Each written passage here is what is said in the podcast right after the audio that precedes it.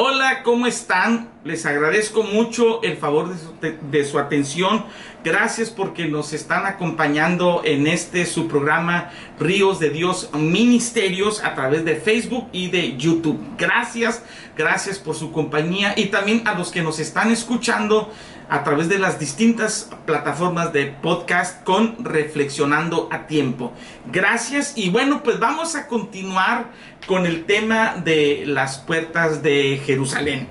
Y, pues bueno, les comentaba anteriormente lo que significan los, los muros, eh, este, la importancia de los muros, la importancia de una ciudad amurallada y también lo que espiritualmente significa según lo que habíamos leído en la Biblia.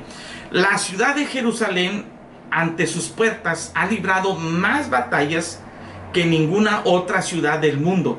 Ha sido sitiada más de 50 veces, conquistada por ejércitos extranjeros 36 veces y destruida parte o totalmente más de 10 veces. Imagínate la ciudad de Jerusalén por todo lo que ha pasado ha habido 11 metros de diferencia del nivel actual a los tiempos de Jesús y otros 9 metros más hasta el nivel sobre el cual caminaron los personajes del Antiguo Testamento. Ah, también en el, en el tercer viaje, en el 2017, Dios me permitió no solamente estar en, el muro de los lamentos, sino también descender a descender a, a este hacia los muros que están en el subsuelo, en los subterráneos. Estuvimos visitando por ahí este, estos, eh, estos muros extraordinarios eh, que podemos ver ahí, como también por ahí estaba lo que es parte de eh, aquel arroyo subterráneo del estanque de Siloé y cómo desemboca ahí. Entonces, pues extraordinario, cerca de, no sé, 30, 40 metros hacia abajo todavía del muro del templo este, en la parte subterránea. Entonces, pues vemos aquí cómo este, la ciudad de Jerusalén ha tenido muchas modificaciones. Entonces, en este, en, este periodo de 3.000 años, Jerusalén ha tenido 12 puertas que se mencionan en la Biblia. Este, hoy, hoy en día, pues les digo, son ocho puertas las que existen pero se puede mencionar, por ejemplo, la puerta de las ovejas, la puerta de Jericó, la puerta oriental, la puerta de los caballos, la puerta de las aguas, la puerta de la fuente, la puerta del muladar, la puerta del valle, la puerta de Efraín, la puerta antigua, o también se le conocía como la puerta del ángulo, la puerta del pescado y también algo que se le conocía como la puerta de la cárcel y la puerta de Efraín. Esas son las 12 puertas que se mencionan a lo largo de, la Biblia. Dice Salmo 87 en los primeros versículos, su cimiento está en el monte santo. Ama Jehová las puertas de Sión. Eh, como Dios, la presencia de Dios está eh, desde los tiempos bíblicos ahí en las puertas de, las puertas de Jerusalén. Y lo que vamos a hacer en estos momentos es enseñarles gráficas de las visitas que hice a, este, en las ocho puertas que están ahora, las puertas de Jerusalén, las ocho puertas de Jerusalén. Este, y pues vamos a empezar desde lo que es la puerta del muladar o la puerta del estiércol o del estiercolero, así les conocen pero bueno, les estoy mostrando esta, esta gráfica para que ustedes este, conozcan cómo están las ocho, las ocho puertas. Les digo mencionándolas desde la puerta del estiércol, la puerta de Sión, la puerta de Jaffa, la puerta nueva, la puerta de Damasco, la puerta de Herodes, la puerta de, de, los leones o la puerta de San Esteban, también así se le conoce, y terminando en la puerta dorada, donde fue la entrada triunfal de Jesús. Entonces, estas son las ocho puertas de la muralla de Jerusalén. Y la primera que les estoy mostrando aquí es la puerta del estiércol. Y ahí les estoy también indicando dónde está el monte de los olivos en la parte oriental para que usted se dé cuenta. Entonces, la puerta del muladar o la puerta del estiércolero conducía al mar muerto al entrar eh, eh, y al entrar por aquí, lo primero que se divisaba era el estanque de Siloé. se utilizaba para sacar los desperdicios de la ciudad hacia el valle de Ginón, que era, eh, era un muladar, y continuamente el valle de Ginón este, estaba ardiendo porque, como le digo, era un basurero, y ahí se llevaban desperdicios, incluso los mismos desperdicios que se, que se desechaban ya después del, mismo, del mismo templo, se llevaban ahí continuamente, estaba ardiendo, había fuego, continuamente había lumbre, había desperdicios, y por eso el, el nombre de Ginón, de ahí también se extrae lo que es el Gena. El Gena es en hebreo el infierno, porque ah, se toma como, como referencia a lo que, lo que el infierno se parece al valle de, Ginón precisamente. Hoy es esta, esta puerta es muy transitada porque conduce al muro de los lamentos. La gente cuando entra este, del exterior entra por esta puerta del muladar y va a dar derecho derechito al muro de, los lamentos una puerta muy preciosa ahí le estoy mostrando este eh, una foto donde estoy precisamente a la entrada de la puerta del muladar y al fondo estamos viendo lo que es el arco de Robinson y lo que viene siendo también a, algunas este, ruinas antes de llegar al muro de los lamentos Ahora, la otra puerta que les estoy mencionando también es la puerta de Sion, que está al lado sur, al igual que la puerta del muladar o del estiércol o del estiercolero, está la puerta de Sion. Y esta puerta está ubicada frente al monte Sion, al sureste de los muros que nos conducen a lo que se conoce como el aposento alto, a la tumba de David y al barrio armenio. Y yo quiero que usted note, ahí donde estoy en esa foto, note eh, las huellas de las balas en la toma de la ciudad por los judíos en la guerra de los seis días, el 7 de junio de 1967. Por ahí entraron los judíos para tomar la ciudad a, fuego, a sangre y fuego, a bala. Entonces ve cómo esa puerta quedó toda picoteada porque fue necesario tomar por asalto la ciudad para entrar eh, y entrando precisamente por la por la puerta de Sion. Aquí estamos mostrando también esas gráficas donde estamos orando un grupo de personas. Esto fue en el 2015. Estamos orando precisamente en el aposento alto, en la parte más alta de lo que se conoce también como el cenáculo. Ahí está nuestro pastor Fernando orando, ahí está la licenciada Berta Rodríguez y bueno, un grupo de hermanos que estamos orando y este eh, en lo que es en, en el aposento alto. Ahí estamos viendo una foto en, lo que se conoce también como el, cenáculo. Ahí estamos viendo al doctor Oscar de la Garza arriba en la escalera. Estamos viendo a, Rudy, a Rudy, nuestro hermano Rudy, que pues partió con el Señor este año, y el grupo de hermanos chilenos y mexicanos que estábamos ahí este, juntos en este, en este viaje. Ahí les muestro también a ustedes gráficas de lo que es eh, eh, eh Sion lo que es el monte Sión, ahí está la estatua de bronce, la estatua de David, y ahí estoy también junto al, sarcófago en la tumba de David. Eso fue en el año de 2015. Ahora vamos a ver otra puerta, es la puerta de Jaffa. También eh, este, esta puerta en árabe se llama Bab al-Khalil, que significa puerta del amigo de Hebrón, en honor a Abraham. Eh, esta puerta está ubicada al lado oeste y conduce a los barrios armenio, al barrio cristiano, este, al barrio musulmán y judío. Y donde está la Torre de David y la Ciudadela, o también se le conoce como eh, el Sidetel de David. Esa es la puerta, la puerta de, de Jaffa. Vamos a ver la otra puerta que también se le conoce como la Puerta Nueva, que está ubicada al noreste de los muros es la puerta más reciente que fue construida en 1887 por el sultán otomano Al-Amid II para proporcionar acceso al barrio cristiano para la visita del emperador alemán Guillermo II. Entonces esta es la puerta nueva y ahí también les muestro una gráfica donde yo estoy también ahí posando en esta puerta nueva.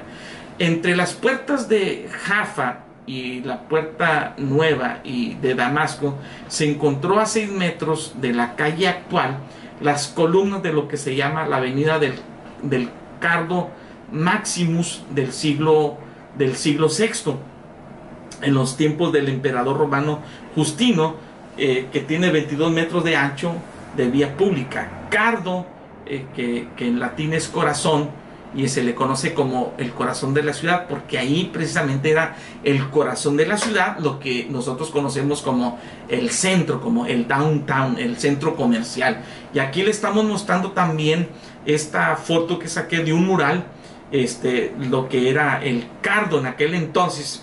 Se fija usted esos, esos mercados preciosos que, que se ven en los tiempos, en aquellos tiempos del siglo VI, y ahí eh, este, eh, frente a, ese cuadro se encuentra un pilar, pues obviamente que, que, está como ahí como ruina para que, para que más o menos este, nos diéramos cuenta de cómo era el cardo o el, centro comercial en aquel entonces.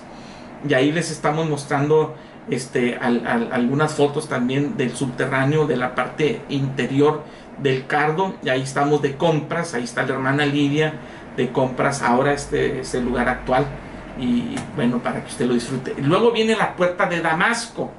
Para mí, personalmente, es una de las puertas más, más preciosas. La puerta de Damasco es una de las más importantes, pues es una entrada principal y el centro de comercio donde abundan los vendedores ambulantes. Esta bella puerta otomana conduce hacia el norte, rumbo al jardín de la tumba y al monte Calvario. Cuando hacemos el, camino del Via Crucis, en los viajes que ahora hacemos, empezamos desde la puerta de San Esteban, eh, caminamos todo el Via Crucis y luego salimos precisamente por la puerta de Damasco para ir al jardín de la tumba donde está el Gólgota. Entonces, esta es la salida que nos lleva rumbo al Gólgota en, en la puerta de Damasco. Y ahí estamos viendo escenas de los mercados este, están hoy en día. Ahí usted puede ver al pastor Fernando de compras también, ahí cerca de la puerta de Damasco, en el interior de la ciudad, ¿verdad? Eh, y luego vemos ahí también cómo esta nos lleva al jardín de la tumba, ahí están escenas de hermanos en, en el jardín de la tumba. Estamos celebrando la Santa Cena ahí, ahí está Amado Rodríguez también orando, eh, está también la hermana Mari Campos y Lidia, mi esposa, en el jardín de la tumba. Está la pastora Ofe y está su hermanita también y la hermana Lidia, que están este, precisamente en, lo que es la tumba del jardín. Y el pastor Fernando que nos está ahí indicando The Garden Tomb o el, jardín de la tumba. Y, y, ahí vemos también el Gólgota. Fíjese cómo este, ya pues se está deteriorando poco a poco por la erosión el, Gólgota, pero ahí es donde estamos viendo el monte de la calavera. Y esta foto antigua que les estoy mostrando es allá por de los años 40, años 30, años 40 aproximadamente. Y también, y ahí vemos también lo que es un lagar. Este lagar se encontraba, eh, se encuentra hoy en día en el, en el jardín de la tumba aquí estamos viendo escenas también de que hemos visitado el jardín de la tumba. Y luego viene la otra puerta, la puerta de Herodes. Esta puerta de Herodes está ubicada al norte de la ciudad vieja, muy cerca de la puerta de Damasco. Eh, está, eh, ahí es la entrada del barrio musulmán por el lado norte y conduce al antiguo palacio de Herodes y es una de las eh, también de las más nuevas construidas por Suleimán el Magnífico en, en, el año 1538. En esta última vez que estuve en marzo del 2020, entré por esta puerta de Herodes ya en la noche, entré y salí hacia rumbo a la puerta de San Esteban y bueno, pues ay, me entré pero corriendo este, por ahí, por ese lugar. Pero bueno, pues es una ciudad muy segura, aunque usted esté en el barrio musulmán ahí, pues relativamente yo vi que estaba muy segura. Y si usted se fija ahí está ahí hay cámaras de, este, de, guardias de seguridad para precisamente salvaguardar la integridad de los de los que visitamos la ciudad de, Jerusalén. Y ahí estamos viendo este también fotos de eh, hermanos aquí está el, doctor Martínez eh, también está el hermano Rudy, la hermanita Mari Campos y mi esposa Lidia ahí cerca de esta puerta. Eh, aquí estamos viendo el arco del Eche Homo, ahí el hombre.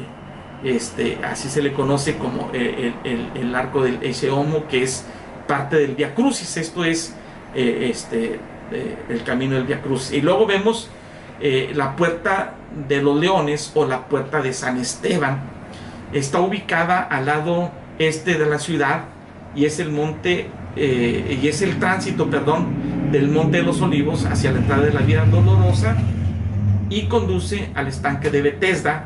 Cerca de este lugar fue martirizado el apóstol Esteban en los tiempos de Jesús, que daba rumbo a la fortaleza Antonia o Antoniana, y por eso se le conoce la puerta de los leones, porque hay unos leones ahí este, están incrustados en la entrada, o la puerta de San Esteban, porque fue en ese lugar donde martirizaron a Esteban.